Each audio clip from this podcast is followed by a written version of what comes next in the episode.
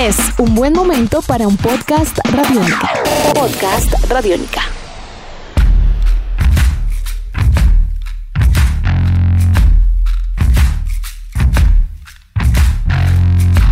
Amigos, bienvenidos a una nueva entrega de En Descarga Radiónica, estos podcasts en donde hablamos de todo lo que nos gusta, nos apasiona y a ustedes también. Así que recuerden que pueden entregar sus comentarios a través de las redes sociales y a través de nuestra app Radiónica, donde también nos pueden escuchar en estos momentos. Mi nombre es Diego Bolaños, arroba Diego Mao B, y estoy en compañía de Iván Zamudio, arroba Iván Zamudio 9. Eh, Ivancho, ¿le puedo decir Ivancho o no le dicen tanto Ivancho? No, no es tan común, pero Entonces, no hay Iván, problema. perdón, qué pena. No me regañe. Eh, ¿Cómo vamos? ¿Todo bien? Muy bien, Diego. Encantado de estar de nuevo aquí en Descarga Radio. Oye, usted es ah, una de esas personas a las cuales alguien de alguna forma en algún momento le ha dicho, ¿usted sabe qué es John Wick? Eh, sí, me han preguntado y mm, tengo una historia con, con John Wick y es que un amigo que, que es como mentor mío en muchas cosas escribió una reseña de la película y dijo, es la historia de un hombre que le matan el perro y decide generar toda una, una gran venganza. Y puso así, sí, entre paréntesis, el perro, como lo está leyendo. Y yo quedé como, ok, voy a ir a ver qué es eso. Y cuando llegué a cine, me encontré con una película increíble que yo digo, esta es potencialmente la cinta y digamos la franquicia que ha hecho regresar a Keanu Reeves al mundo de la acción después de mucho tiempo Al- y al de una manera muy centrada, Y muy triple- aterrizada. y al triple A. Y al triple A. ¿Por qué? Porque estamos hablando de John Wick. eh, ustedes dirán, listo, ya salió la segunda parte y bueno, porque están tocando este tema? Y es porque lo de John Wick no queda ahí. No queda en la primera película que se convirtió en una película de culto que no estuvo en muchas carteleras de cine por mucho tiempo, que llegó a través de servicios de streaming, que llegó a través del voz a voz y que llegó con una segunda parte que era como cuando pasó el, el tema de eh, Lock, Stock and Two Smoking Barrels y después llegó. Snatch. Pasó más o menos el mismo caso. Hicimos una gran película con poca plata. Ahora vea lo que puedo hacer cuando tengo acceso a mucho presupuesto.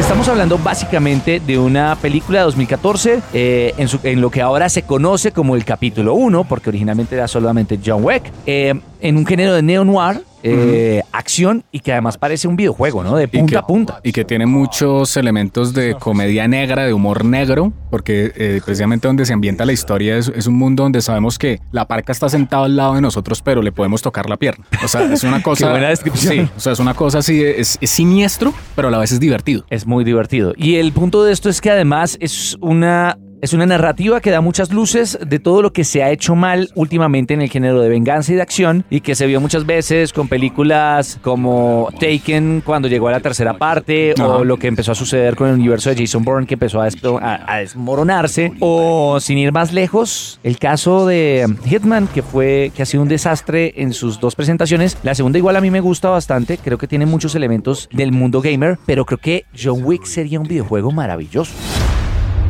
Nobody? But nobody. Mire, cuando yo vi John Wick en cine, yo fui con un, con un compañero que pues también es eh, igual de ñoño. Y él, él la criticó mucho. Él dijo, esto es lo mismo que The Equalizer con Denzel Washington. La única diferencia es que no es una mujer, sino es un perro. Me decía así. Yo le dije, no. No. Esto va mucho más allá porque se está consolidando un universo donde el AMPA impera. Ah, no, y además- Y es una cosa... Y yo le... y- lleno de guiños que construyen ese universo Sí. y no, no, no, no lo que es increíble y es muy bonito, no nos lo ponen en una bandejita ni lo dibujan sino con que usted nos dan, plastilina. nos dan los, los elementos para ir descubriendo todo. Y yo le dije, mire, si así hubieran hecho Hitman, Hitman hubiera sido un éxito de película. No, es que esto, es, esto es todo lo que Hitman debió ser. y ahora, entonces hablamos de por qué se vuelve John Wick muy importante. La primera película se convirtió en un éxito de culto, la segunda va, va bien, va muy bien, pero ya se convirtió y, recibió y absorbió y apropió todo lo que podía hacer y ya dijeron, listo, ahora sí, somos un universo, hay muchas cosas más grandes. Estéticamente eh, nos empezó a mostrar, se liberó de muchas formas y nos presentó todo lo que usted dice, toda esa comedia negra, todo ese humor extraño con detalles muy finos en cuanto a la estructura de ese mundo criminal, de los, de los, de los asesinos, y que tiene unos elementos muy característicos de un universo con identidad. Y es, John Wick tiene todo lo necesario para convertirse en una franquicia si quiere serlo. Y puede convertirse en una franquicia de videojuegos, puede convertirse en una franquicia de cómics, puede tener su propia serie animada, su serie en vida real, puede hacer lo que se le dé la gana. Y hoy en día, cuando estamos hablando de remakes, de adaptaciones, de, eh, de, revisionar universos, traer una idea original como esta es muy valioso. Es muy refrescante. Y sobre todo que eh, es muy curioso que esté ahí Keanu Reeves por el siguiente tema. Este es un producto que no se concibió como, como un producto transmedia nativo. O sea, que se pensó de una vez, vamos a hacer aquí un universo. No, esto le pasó lo mismo que a Matrix. Empezó con una película y dijeron, oiga, ¿y si aquí llegamos y nos inventamos otras dos películas, pero nos inventamos unas historias paralelas que si alguien no se las ve y solamente se ve las principales, va a seguir entendiendo y se va a conectar con el universo y vamos a expandir a más cosas? Y si creamos unos videojuegos por acá y unos cómics por acá y nos vamos por acá, pa, pues vamos a estar creando una cosa gigantesca. Y John Wick está haciendo eso. O sea, ya el hecho de que esté la, la película número uno, arranque la dos y de eso ya se vaya a desprender una, un spin-off a manera de precuela en televisión donde se va a contar algo muy parecido a lo que se quiso hacer como con Rurouni Kenshin, Sí. como lo que hablan del Baba Yaga, lo que, Ajá. lo que significa John Wick. John Wick antes de que, o sea, el John Wick oscuro antes de esta historia donde el man ya lo muestran como, como un hombre completamente cambiado, que vive con su esposa. Yo que- también pensé mucho en Kenshin. Sí.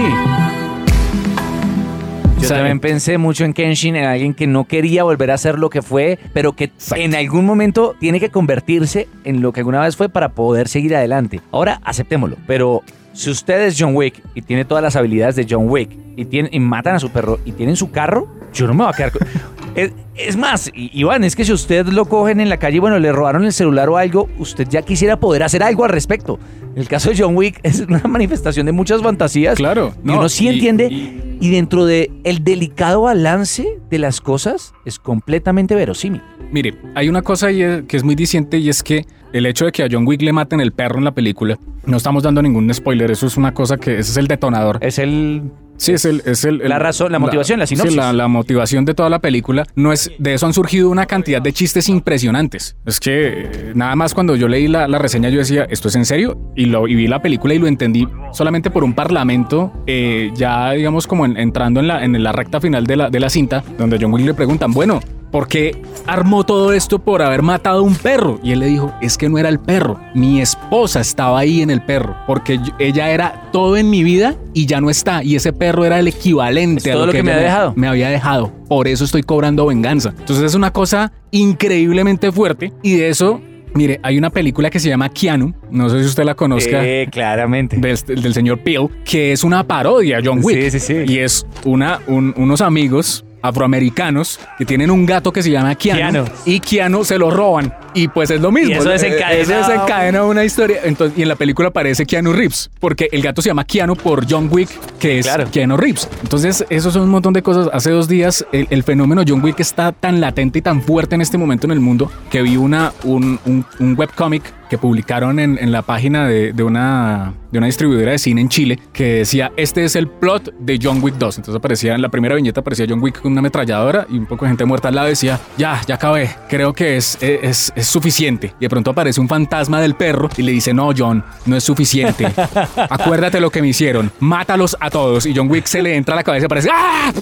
Así bala por todos lados, así terrible. Entonces, eh, el verdadero argumento es que, eh, no, ese es el chiste, ¿no? Pero realmente la segunda parte de la película es que John Wick, por haber detonado esa venganza, él se, me, se metió en un viaje al cual ya no puede volver, no puede regresar. Él, y- él regresó una vez. Y dejemos ahí. pero y ahora y ya no va a regresar. Y dejemos ahí. Ahora, lo interesante de todo esto es por qué es tan exitoso. Además, cuando vaya a ver John Wick, entienda una cosa, y esto no tiene que ser realista. Esto es violencia de fantasía. Es del material que están hechos los videojuegos. Cuando a usted su novia le dice, mi amor, ¿por qué juegas eso? Has matado a 30 mil zombies y eso no tiene sentido.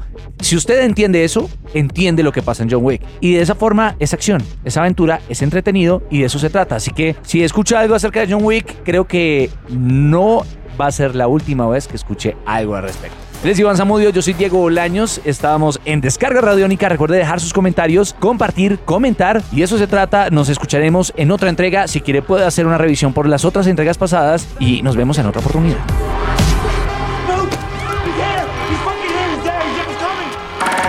Nuestros podcasts están en radionica.rocks. en iTunes, en RTVC Play y en nuestra app Radiónica para Android y iPhone.